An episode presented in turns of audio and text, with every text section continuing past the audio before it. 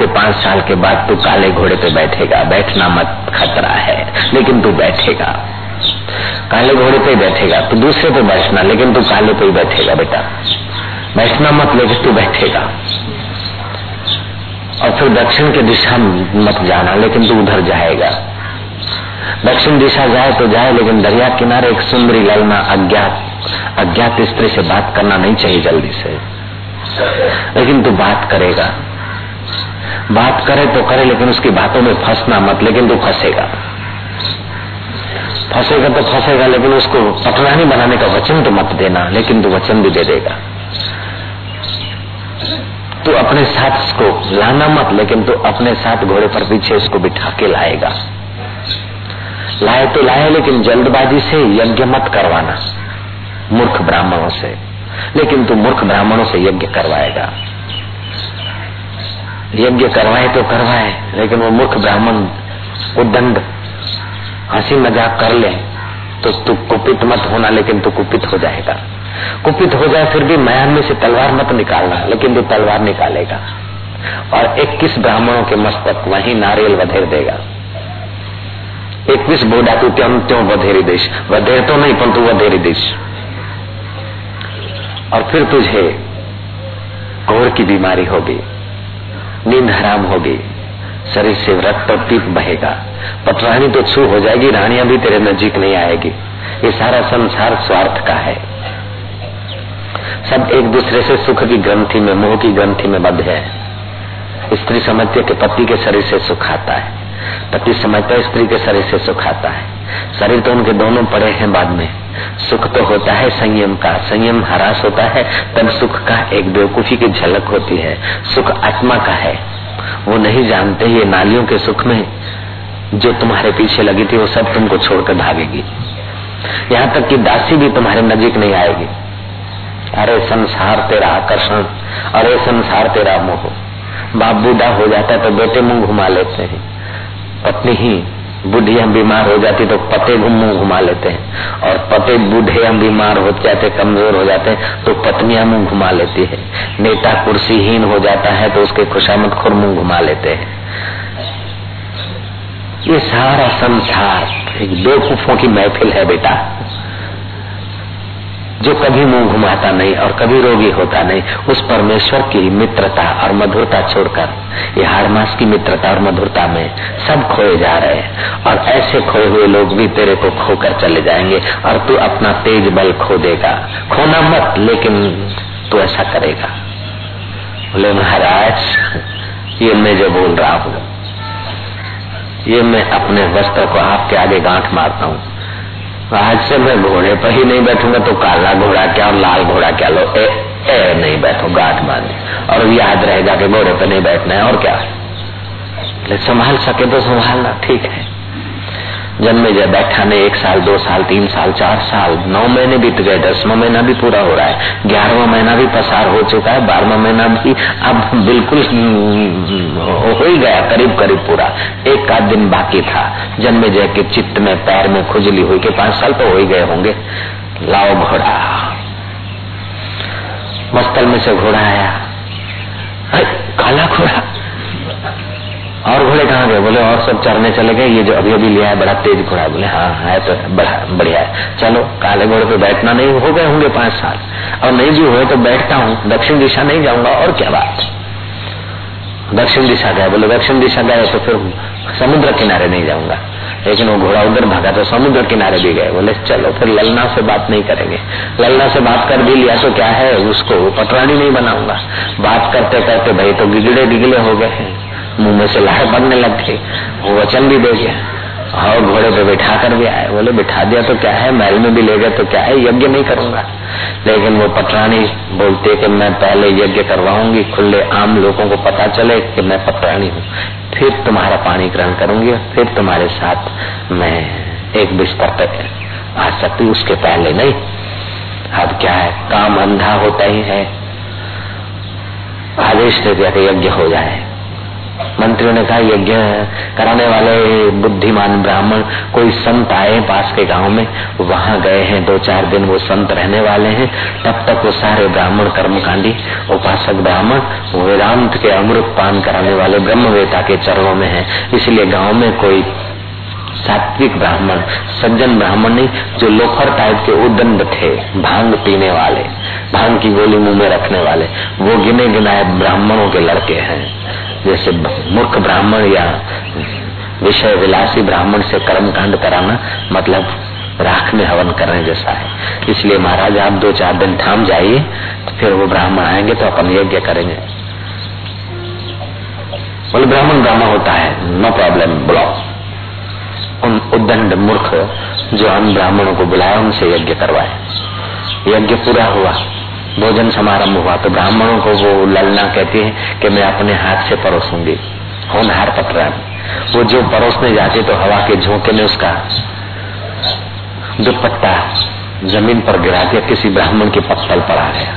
सारे ब्राह्मण होए होए करके उसके सामने हाथ करके मज़ाक करने होए होए होए होए होए।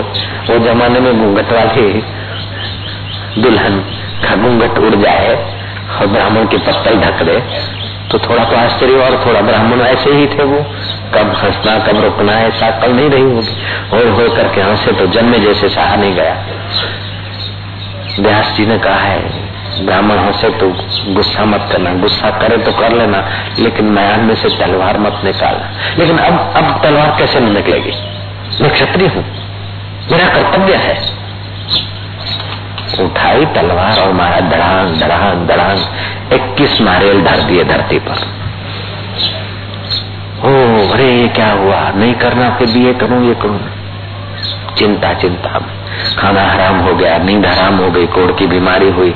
जो कुछ कहा था वेद व्यास ने, ऐसे पीप रक्त बहने लगा। दुखी दुखी दुखी दुखी। आखिर महाराज, देखा कि अब वेद व्यास महाराज के चरणों में गए बिना कोई सहारा नहीं। ये सब सुख के साथी हैं, ये सब मौज के साथी थी रानिया और दोस्त और मंत्री और ये अब तो दुख में तो मैं अकेला पड़ा रह गया सुख में संगी बहुत है, दुख में रहा न कोई। संगी साथी चल गए सारे, कोई न निभियो साथ। कह नानिक यह विपत में टेक एक रघुनाथ। गजन में जय वेद व्यास के पास गए। वेद व्यास जी ने कहा, क्यों जी? बोले, महाराज अब महाराज, आपके शरण। महाराज बोलते, देख, जन्मे जाए अभी भी एक उपाय है। तो अभी भी श्रद्धा भक्ति से सत्संग सुनेगा तो तेरे पाप कट जाएँगे। ऐसा कोई पाप नहीं जो ब्रह्म विद्या के सत्संग के आगे टिक सके। स्नातम तेन सर्व तीर्थम दातम तेन सर्वदानम कृतम तेन सर्व यज्ञम ये न क्षण मन ब्रह्म विचारे स्थितम कृतवा। एक क्षण भी जिसने ब्रह्म वेता के चरणों में ब्रह्म विचार में मन को स्थिर कर दिया, उसने सारे तीर्थ ना लिए। सारे यज्ञ उसने कर लिए। महाराज, तू श्रद्धा भक्ति से सत्संग सुनना, तेरे पाप कटते जाएँगे, तेरा कोड मिटता जाएगा, मन में शांति बढ़ती जाएगी। जहाँ मेरा शिष्य है वैशम वैशम पायन। उससे तू श्रद्धा भक्ति से सत्संग सुनना। देख जन्म जय। शंका मत करना। बोले, महाराज, अब अब मैं शंका करूँ? ना ना। बोले, वो शास्त्र की बात काटना मत। बोले, महाराज ने समझने के लिए शंका करना, लेकिन कुशंका मत करना। विचारने के लिए, समझने के लिए श्रद्धा भक्ति से प्रश्न कर सकते हो, लेकिन अपनी हट पकड़ के शास्त्र की बात काटना मत। संत की और शास्त्र की बात हट पकड़ के काटेगा तो तेरे सारे पुण्य नष्ट हो जाएँगे। गुरु कृपा ही केवल हम तो, तो उन वैशम बहन की कृपा का पात्र होना उनको बोलना व्यास जी ने कहा है और वो मेरा शिष्य है मेरी आज्ञा पालेगा तेरे को यथोचित। सांगो पांग महाभारत का ये पांचवा वेद माना जाता है। कथा सुनाएगा। जो जो कथा सुनेगा त्यों त्यों तेरे पाप ताप दूर होते जाएँगे लेकिन जन्म में जाए तेरा सारा शरीर ठीक होते होते केवल घुटने तक का पैर से घुटने तक का कोड रहेगा, उसमें तेरे को शंका आएगी। वहाँ तो शंका नहीं करेगा तो पूरा ठीक हो जाएगा, लेकिन मुझे लगता है कि यहाँ भी होनी है तो वहाँ भड़केगा। बोले, महाराज, अब तो नहीं, अब मैं तो नहीं, मेरा छोरा के बाप और दादा, ये हम सब एग्री होते नहीं बोलेंगे। नहीं बोले तो ठीक है, लेकिन तू बोलेगा। महाभारत की कथा सुनी, सब ठीक हुआ, दाएँ पैर का, बाया पैर ठीक हो गया, केवल दाएँ पैर का। अंगूठा से घुटने तक का कोड है। इतने में महाभारत का वो प्रसंग आया आपके। महाभारत में वीर अर्जुन ने तो मार गिराया कर्ण को, एक भीष्म पितामह को, सदगति देने वाले वीर अर्जुन ने तो अपना बाहुबल दिखाया। लेकिन अब बाहुबल देखना, सुनने का अवसर आ रहा है। महा बलवान महायोधा भीम भीम जब कुपित हुए भीम ने युद्ध के हाथियों की सूंड पकड़ी। उन हाथियों को सूंड से पकड़ के, हे घुमाया, है घुमाया, जैसे गोफन में कंकर घुमाया जाता है, ऐसे, ऐसा घुमाया हाथी को, घुमा घुमा कर ऐसा फेंका कि वो पृथ्वी के गुरुत्व आकर्षण नियम को पार करके पेश में अभी तक वो हाथी घूम रहे, ऐसा पराक्रम भीम ने दिखाया। ये प्राण शक्ति की पराकाष्ठा सूक्ष्मता सती अनुष्या ने बालकों को ब्रह्मा, विष्णु, महेश को बालक बना दिया था। शांडिली ने सूरज की गति को रोक दिया था। और भी ऐसे कई चमत्कार हम लोगों ने पुराणों में, शास्त्रों में सुने हैं। लेकिन अब कई मूर्ख लोग गप समझते हैं और कई श्रद्धालु लोग थे कि भगवान की लीला है। भगवान की लीला तो है, लेकिन उस लीला का उपयोग करने की कला का नाम है प्राण शक्ति, प्राण कला का चिंतन।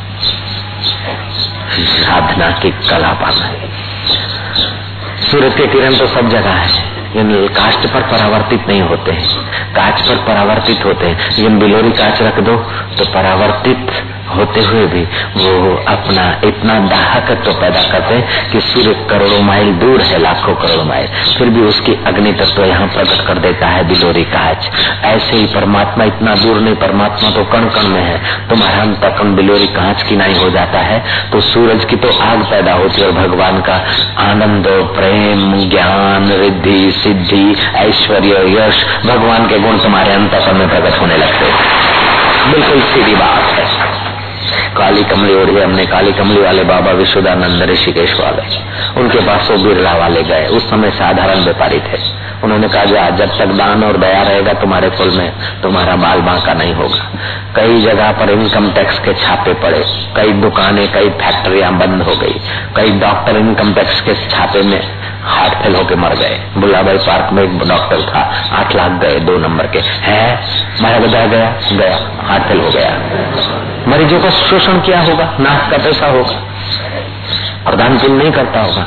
और बिरलाओं का तो अभी भी गाड़ा चल रहा है। मीसा जब इंदिरा ने लगाया था, तब 500 करोड़ फ़ाइल पर व्हाइट बोलते थे बिरला कंपनी के। और मीसा उतरा डेढ़ साल में तो हज़ार करोड़ व्हाइट हो गया। जब मोरारजी सरकार आई तो देखा कि डेढ़ साल में 500 करोड़ कैसे बढ़ गए। जाँच की जाए, ये की जाए। ऐसे ऐसे बड़ी बड़ी फर्मों को सरकार ठीक से नियंत्रित करेगी। ऐसा उन्होंने सोचा तो बिरला वालों ने अपना अखबार भी निकलता है, अपने एमपी भी वो लोग खरीद लेते हैं। ऐसा चक्कर घुमाया कि मुरारजी को रेस्ट करा दिया और बिरला कंपनी अभी तक चलती है। गुरु ने कहा दिया, जब तक दान और दया और धर्म रहेगा, तब तक तुम्हारा बाल बांका कोई नहीं करेगा। अभी तक उनका तो काम चल रहा है। अब दया धर्म बंद हो जाए तो फिर प्रॉब्लम बिल्कुल परफेक्ट है। और दया दान धर्म चलता रहेगा तो पुण्य के बल हो रहेगा तो फिर विघ्न बाधा सफल नहीं होते। आते तो हैं, लेकिन पूरा सफल नहीं होते। तो तू जब तक श्रद्धा भक्ति रखेगा तेरा कोड ठीक होगा, श्रद्धा भक्ति चली गई तो फिर तेरा कोड उतने में रुक जाएगा। जन्मेजा कहता है कि महाराज वैशम पायन कहते हैं कि ऐसा फेंका कि गुरुत्वाकर्षण नियम को पार करके हाथी चले गए। अभी तक उस पेस में घूम रहे न्यूट्रल में गाड़ी, न नीचे न ऊपर। जिस पोजिशन में गए, जैसे सैटेलाइट सिस्टम का वो गोला पड़ा है ना अभी? ही। वो हाथी जन्मेजा कहता कि महाराज, आप ये बात कैसे करते? जरा तो सोचो। मानुष्य बुद्धि स्वीकार कर सके, ऐसा तो गप लगाओ। कहा दो पैर वाला आदमी और कहा चार पैर वाले हाथी की सूंड पकड़ के, ऐसा घुमाया ऐसा घुमाया ऐसा घुमाया के दे गुरुत्व आकर्षण नियम के पार। और अभी तक वो हाथी नीचे ही नहीं उतरे। ये बात और जन्मे जय के आगे, महाराज कुछ तो सोचो। वैशम पाय ने कहा दू दंड निगुरा, धिकार है तेरी दुर्मति को। गुरुजी ने इतना समझाया, फिर भी ये तेरी होनी। देख ले वो हाथी है कि नहीं, मूर्ख। जन्मे जय को दिखाने के लिए वैशम ने अपनी मन शक्ति और प्राण शक्ति का उपयोग किया। श्वास लिया, हाथ उठाया, संकल्प किया। उन हाथियों में के झुंड में से एक हाथी संकल्प से मार गिराया। बोले, ये देख तेरा बाप इधर। कैसी है योग शक्ति? कैसी होगी प्राण शक्ति? कितना इस आत्मा में छुपा है? आज का आदमी बोलता है तो आइंस्टाइन जैसे को स्वीकार करना पड़ता है, कोई कोई सुप्रीम सत्ता है। गांधी जी बोलते, तू और मैं तो नहीं हो सकता हूँ, लेकिन उसकी सत्ता और वो तो है ही है महाराज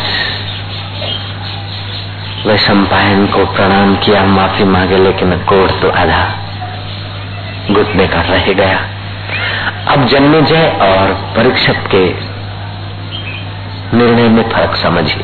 परीक्षक को श्राप मिला था, सात दिन में मर जाओगे। परीक्षक ने, नहीं मरूँगा और ये गांठ मानता हूँ, नहीं। मरना है, लेकिन मरने के पहले जहाँ मौत नहीं जाती है, उसका सत्संग सुनने का उन्होंने चेष्टा की। और तक्षक काटे उसके पहले।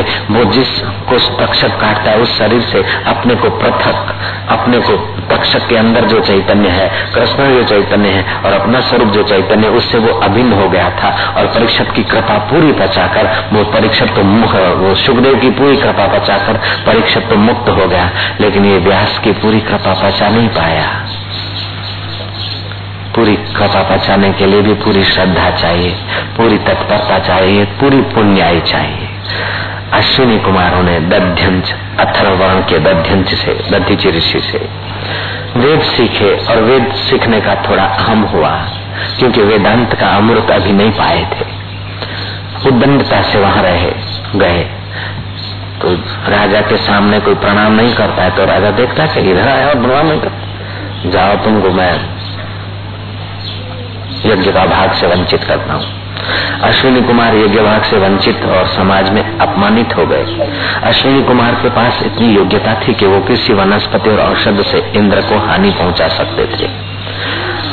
और दूसरी क्षमता थी कि अश्विनी कुमार बगावत पैदा करके, अपने पक्ष वाले लोगों का झुंड तैयार करके इंद्र से युद्ध भी कर सकते थे। अब सोचा कि जिन्होंने हमको वेद का ज्ञान दिया है लध्यंज ऋषि बड़ा निर्णय लेना है तो कोई बड़े महापुरुष की सलाह लेना ज़रूरी है। अपनी मति सीमित होती है। जो असीम मति के धनी है, उनसे अगर हम सलाह लेंगे तो ठीक होगा। नए गुरु महाराज को प्रणाम किया, पूजन किया और पूरी अपनी व्यथा सुना दी। अब हम उनको औषधि के द्वारा नष्ट करने का प्रयोग करें। जैसे यहाँ बैठे बैठे बम छोड़े जाते हैं आज के टाइम से, ऐसे उनकी औषधि में भी होगा संकल्प शक्ति से कुछ। आप आज्ञा करें तो हम उसकी बगावत करके युद्ध करें, इंद्र को ठीक करें और अपना यज्ञ भाग लें। अगर आप आज्ञा करें तो हम अपना औषध के उस मंत्रिक प्रयोगों से इंद्र को तेजोहीन करके मार गिरा दध्यंच ऋषि आत्मविता थे, उन्होंने कहा, तुम्हारे भाग्य उन्होंने ठीक नहीं किया। उसने गलत साधन तुम ज़्यादा गलत करके उसको मार गिराओगे तो गलतियाँ की जाएगी संसार में। देखो ऋषियों का कितना दिव्यष्टि होता है। ऐसा कोई मौका मिलेगा? तो इंद्र को मैं समा दूँगा, कह दूँगा, तुम्हारा यज्ञ का भाग चालू करवाने को मैं यत्न करता हूँ, लेकिन तुम ऐसा वैर वृत्ति मत रखो। अश्विनी कुमार के गुरु कहें तो क्या प्रणाम करके चल दिए। घूमते घामते वहाँ पहुँचे जहाँ वो सुकन्या। जलाशय में स्नान कर रही थी। सुकन्या की अपनी कथा है। सरियाती राजा की सुकन्या, उसका नाम ही सुकन्या वो वन में विचरण करने गई थी। वन में उसने एक देखा चौन ऋषि, जिनके नाम से चौन पास चल रहा है। चौन चौन ऋषि इतना तो धारणा ध्यान समाधि लीन हो गए थे कि देह की सुधि भूल गए थे और उनके देह पर उदय ने अपना राफड़ा जमा केवल किसी का कारण से आँखों पर राफड़ा नहीं टिका था। तो लड़की ने ताजु देखा और बावल का शूल उन आँखों में भोंक दिया, क्या है समझ के? तो ऋषि की आँखें फूट गई। फूट गए तो कुपित हुए। कुपित हुए तो उन्होंने देखा कि जिस कन्या ने मेरी हथौड़ी उन्या का बाप शरियाती राजा है। राजा फौज के बल राजा है। ऋषि ने संकल्प किया, फौज का एक ही बेकी बंद कर दिया। संकल्प से। फौज दोनों नीचे की कर्म इंद्रिया को संकल्प से बंद कर दिया। प्राण शक्ति से। अब एक ही बेकी फौज की कम बंद हो जाए तो फौज तो माथे पड़ी। पता चले पर खबर पड़ी कि तो ऋषि का कोप तो आया सरियाती माफ़ी मांगने, ये वो नहीं, माफ़ी तो तब मिलेगी जब ये सर्वगुण संपन्न तेरी सुकन्या, सुलोचना मेरे साथ विवाह, शादी करा दे और मुझ अंध की चाकरी करे। ज़िंदगी भर चाकरी करे, ये उसको दंड है। अगर इस बात से राज़ी है तो तेरी सोच को मैं अभी ठीक कर सकता हूँ, नहीं तो अब तेरा राज वैभव सब गया समझ। उसने जो कन्या को किसी भोगी के पास देने की अपेक्षा अंध योगी के चरणों में देना ही ठीक है। और राज्य पूरा बच रहा है। और राजकारण तो सब चीज़ भाव पे लगाकर भी अपनी कुर्सी रखना ही चाहता है। राजकारण तो राजकारण ही है भाई। कोई राम जी जैसा, जनक जैसा, युधिष्ठर जैसा राजकारणी हो, वो अलग बात है, लाल बहादुर जैसा। बाकी तो राजकारण हर चीज़ दाव पे रखकर कुर्स भालता है। चाहे तुम्हारी दोस्ती दाव पे लगा दे अथवा तुम्हारा विश्वास दा दे, चाहे तुम्हारे पैसे दाव पे लगा, तुम्हारे कुटुंबी को दाव पे लगा दे। तुमको भी दाव पे लगा देगा राजकारण। भाइयों को दाव पे लगा दिया, बाप को दाव पे लगा दिया, औरंगज़ेब ने भाई मरवा दिए, बाप को जेल में डाल दिया। कुर्सी नहीं, मीठी लगती है राजकारण। वो तो सत्संग को और धर्म को भी दाव पे लगाने में देर नहीं कारण जयराम जी की। गुरु के नाम को और भगवान के नाम को भी दाव पे लगाकर अगर कुर्सी मिलती है तो लेने वालों ने लेने में कोई संकोच नहीं किया, ये इतिहास बता रहा है। आप न पश्यति, उस न्याय से शरियाती ने कन्या को अंध चमन के हाथ सौंप दी शादी विवाह करके। सुकन्या जैसे नाम था, ऐसे ही सदगुण संपन्न थी। गलती तो हो गई, लेकिन अब पति परमात्मा ऐसा समझकर उनकी खूब सेवा करती थी। और चौन ऋषि से संतुष्ट भी थे। एक दिन की बात है, जब अश्विनी कुमार गुजर रहे तो वो जलाशय में जल स्नान करके अपना जो बेड़ा भाई बताई थी तो वो सुकन्या सुंदरी थी। पति अंध थे और संयमी थे, इस कारण सुकन्या ब्रह्मचर्य तेज भी चमक रहा था। एक तो यौवन, दूसरा एकांतवास, तीसरा ब्रह्मचर्य और चौथा प्राकृतिक वातावरण में जीवन।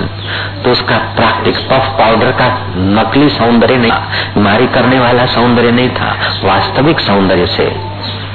अश्विनी कुमार आकृष्ट हुए और पूछा कि, हे सुंदरी, तू कौन है? कहाँ, की है, किसकी है? सुंदरी ने अपना पता बताया। अश्विनी कुमारों का मन फिसल गया। उन्होंने कहा, वे तेरे पति तो अंध हैं और बूढ़े हैं। उनके साथ क्यों अपनी ज़िंदगी बर्बाद करी? तो भाइयों में से किसी को भी तू पसंद कर ले, तू सुखी हो जाएगी। उसने कहा, मेरे पिता ने एक बार कन्यादान कर दिया। है मेरे वो पति परमात्मा है। क्या भारत की नारी दृष्टि है? कितनी तितिक्षा है, कितना सिद्धांत है। पाश्चात्य गंदगी को लेकर आज घर घर में थोड़ा सा पति पत्नी हुआ बस। डाइवर्स, ये है वो। और डाइवर्स लेने के बाद फिर दूसरा करते तो दूसरे में दूसरा हो जाता है, तीसरे में तीसरा गड़बड़ हो जाता है। इससे तो सहन शक्ति बढ़ाकर एक दूसरे को थोड़ा समझ कर फिर समझौता करके गाड़ी चले तो अच्छा है। पति बदलना, पत्नी बदलना, ये कोई खिलौने खिलौने है क्या? उसने कहा कि मैं भले कष्ट सहती हूँ, मेरी तपस्या है। कि मेरे पिता माता ने जो कन्यादान किया है, मैं आपको नहीं वर सकती। कुमार, आप जहाँ से पधारे, वहीं पधारे। बोले, तू इतनी बुद्धिमान है तो देख, हम तुझे एक चांस देते हैं। तेरे जो अंधपति है, उनको हम अपनी विद्या से आँखें दे देते और हम उनको अपनी विद्या से अपने जैसा ही बना देंगे। और हम जलाशय से तीनों निकलेंगे। तेरे पति को लेकर हम दोनों और तेरा पति जलाशय में गोता मारेंगे। हम अपनी विद्या से उनको हम अपने जैसा बना देंगे। फिर उन तीन में से तो कोई भी पसंद कर ले। ठहरो मैं अपने पतिदेव से पूछूँ, कितनी वफादार रही होगी सुकन्या?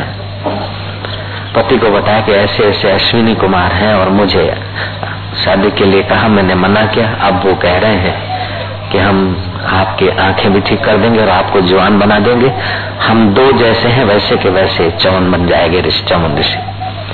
चवन ऋषि सहमत हो गए, बोले, ठीक है। लक अजमा ले और तेरा अगर मुझमें खूब खूब स्नेह और सच्चाई है तो उन दो के बीच में कौन हूँ, तू समझ भी जाएगी।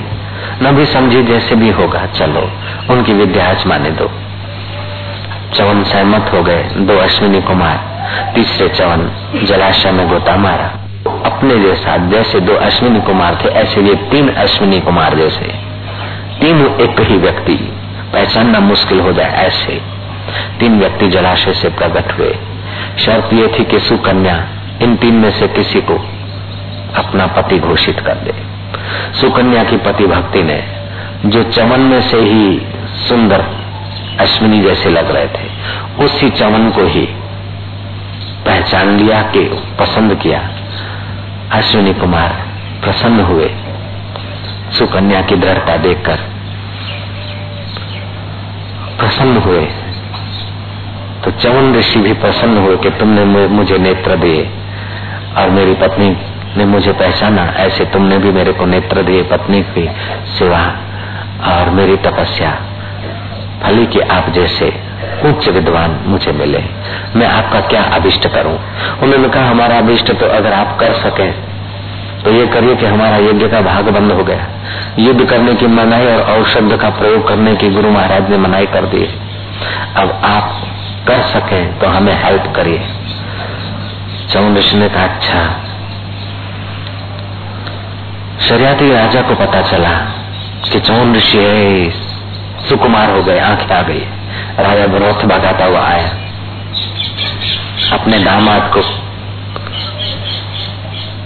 गुरु भाव से, ऋषि भाव से प्रणाम करते हुए हाथ जोड़कर प्रार्थना करता कि अब क्या आज्ञा है, आपकी क्या सेवा कर। बोले, राजन, मुझे यज्ञ करना है। ऐसा यज्ञ करना है कि सब देवताओं को यज्ञ का भाग मिले और अश्विनी कुमारों को भी मैं यज्ञ का भाग दूँ। जब यज्ञ का भाग दूँगा, तब और देवताओं में इंद्र में खलबली मच जाएगी और फिर इसका कोई रास्ता निकलेगा। तुम सामग्री और व्यवस्था जुटा सको तो अच्छा है। बोले, जो आज्ञा। शर्मा शयाती राजा ने व्यवस्था की, सामग्री जुटाई, यज्ञ आरंभ हुआ। और अश्विनी कुमारों को यज्ञ का हिस्सा मिल जो अश्विनी कुमार को यज्ञ का हिस्सा मिला तो इंद्र को पीठ हुए। और इंद्र ने अपना विघ्न डालना शुरू किया। लेकिन चवन ऋषि के मन और प्राण काफ़ी समय एकाग्र थे। तो उनके संकल्प ने इंद्र को भी पाठ पढ़ा दिया। आखिर इंद्र ने देखा कि यहाँ हमारा दम नहीं चलता है। तो कॉम्प्रोमाइज राजकारणी जानता है कि कहाँ कॉम्प्रोमाइज करना चाहिए। और किन को दबाना चाहिए किन को जेल में रखना चाहिए किन को भेद करना चाहिए और कहाँ सलामी मारनी चाहिए। इतनी अकल तो उनके पास बहुत बढ़िया है। सचमुच में ये भी उनकी एक प्रकार की योग्यता ही है इस चीज़ को पाने के लिए, कुर्सी को। जो योग्यता कुर्सी पाने में हम लोग लगाते वही की वही योग्य, उससे आधी योग्यता अगर परमात्मा को पाने में लगा दे तो इसी समय बेड़ा पार। नेता का भी बेड़ा पार हो जाए और उसकी कुर्सी भी अमर हो जाए और उसकी प्रजा भी अमरता के रास्ते चल पड़े। बिल्कुल सच्ची बात कहता हूँ। कुर्सी पाना कोई मना नहीं है, राज्य करना कोई मना नहीं। कोई ना कोई राज्य तो चाहिए, नहीं तो अराजकता आएगी। लेकिन केवल कुर्सी के लिए मंडाते रहना नहीं, अंदर की कुर्सी का महत्व बढ़ाते हुए बाहर की कुर्सी का उपयोग करे, जैसे भगीरथ ने किया था। जैसे जनक ने किया था, और भी बुद्धिमान राजाओं ने किया था। ऐसे नेताओं को तो हम खूब खूब प्यार करते हैं, और बाकी के नेताओं को भी किसी को हम नफरत से तो नहीं देखते, प्यार तो सबको करते लेकिन नपातुला करते नारायण नारायण नारायण नारायण नारायण। हमारे गुरु जी ने सिखाया कि सब में तू ही है। जब हमारे छोटी उंगली, बड़ी उंगली, हमारे अच्छे, बुरे अंग सबको हम संभालते, धोते, साफ़ करते हैं, रखते हैं तो फिर ये सारा विश्व भी तो हमारा अंग है। हम नफरत किससे करें? हटा दो निंदा नफरत को, अगर दुनिया में रहना है। इसलिए अपने आश्रम में सब पार्टियों के नेता भी आते हैं, सब मज़हब के लोग भी आते हैं, क्योंकि सब में एक और एक में सब ऐसा हमारा आंतरिक अनुभव से हमारा व्यवहार है। हमारे लिए तो सब भगवान के हैं, सबके भगवान है। बाबा, तुम किस पार्टी के हो? मैं कोई जड़ वस्तु नहीं हूँ, अथवा लोभी कोई व्यक्ति नहीं हूँ कि किसी पार्टी का हो जाऊँ। सारी पार्टियाँ मेरी है। सारे लोग मेरे हैं। सारी पार्टियाँ मेरी है, सारे लोग मेरे हैं। जो जितना अच्छा है, वो उतना ज़्यादा लाभ लेता है। सीधी बात है।